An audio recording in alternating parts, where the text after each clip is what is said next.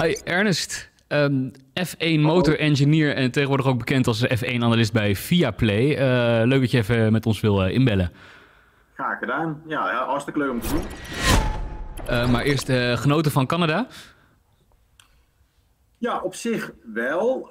kijk, ja, dat is al, al heel vaak gezegd. uiteindelijk zien mensen misschien heel snel dat het een... Nou, niet heel snel, maar sommige mensen denken het is misschien een saaie race. Nou, het is uh, iets minder uh, voorspelbaar, omdat je een uitzonderlijk talent hebt die in een goede auto zit. Ik vind op zich uh, het statement dat Red Bull een dominerende auto heeft gebouwd niet, niet helemaal correct.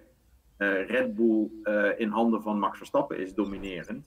En dat zie je dus ook aan de prestatie van bijvoorbeeld Sergio Perez, die, die toch niet echt makkelijk bij het hele veld wegrijdt. sterker nog, die echt moet vechten met Ferraris en met Astons en Mercedes om überhaupt uh, vooraan te eindigen. Maar Max in een Red Bull is uh, gewoon een, een dominerend, uh, do dominerende factor. Na de Grand Prix van Canada wordt de huidige kampioenschapsstand als leidraad gebruikt voor de herverdeling van de windtunneluren. Um, ik vraag me erg af, wat voor een impact gaat dat nu hebben? Kijken naar bijvoorbeeld Aston Martin dat vier plekken is gestegen ten opzichte van vorig moment.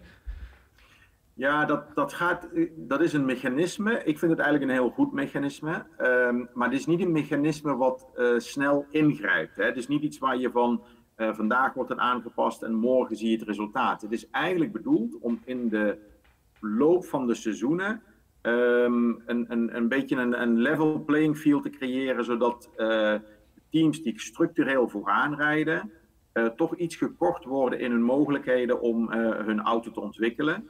En in de loop der jaren moet je dan eigenlijk zien dat het veld steeds korter bij elkaar uh, gebracht wordt. Dus die, die eikmomenten die we nu net gehad hebben in het midden van het seizoen, die geven een verschuiving aan.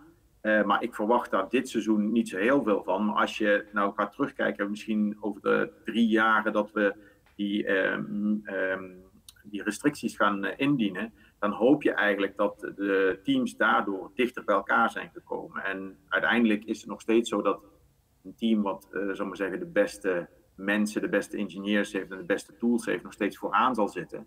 Maar het zal toch iets moeilijker zijn voor dat team om een uh, structurele voorsprong te behouden. En het zal iets makkelijker zijn voor de teams die iets verder achteraan zitten om toch in te halen en de strijd eigenlijk op het circuit uh, spannender te maken. En wat maak je dan van de straf die Red Bull daarin heeft gehad? Ja, nogmaals, het is niet een straf um, die direct, um, uh, zal maar zeggen, een, nadeel geeft. Het is een straf die in de loop van de tijd eigenlijk gaat werken. En het uh, moet ook niet zo zijn door die straf dat het team wat het beste zijn werk doet en de beste ingenieurs heeft, dat het daardoor niet meer zou kunnen winnen. Waar volgens mij dat reglement voor bedoeld is, is dat een team wat een achterstand heeft en wat uh, misschien ja, iets minder middelen heeft of iets minder goede competenties heeft, dat het toch wel competitief kan worden in de loop van de tijd. En, en daarom denk ik dat je dat eigenlijk moet beoordelen op de lange termijn. En nogmaals, die straf die Red Bull gekregen heeft, die is niet enorm groot. Maar hij gaat wel een effect hebben. Ik vroeg me ook af, wat zijn de valkuilen of wat is nog wel het zwakke deel bij de RB19? zijn die er? En zo ja, wat? Nou, zeer weinig, denk ik. Ehm, het is een auto die eigenlijk uh, ja, extreem sterk is, doordat hij op heel veel gebieden sterk is. Daarbij heeft hij nog een uitzonderlijk goede topspeed, gaat goed met zijn banden om. Um, dus ja, er zitten heel weinig zwaktes in dat harnas van Red Bull.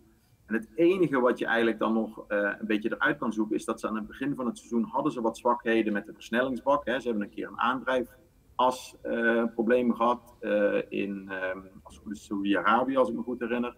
Ja, dus zou kunnen zijn dat er in de loop van het seizoen nog wat uh, zwakheden uit, um, de mechaniek, uh, uit de mechaniek gaan komen. Omdat uh, die motoren die we hebben natuurlijk en de hele aandrijflijn wel heel lang moet meegaan. Dus je moet heel veel, heel veel races doen met de vier pakketten eigenlijk die je hebt. En eventueel komt daar nog een zwakte uit. Maar ja, op het moment is het niet echt heel duidelijk om te zien waar die zwakte van Red Bull vandaan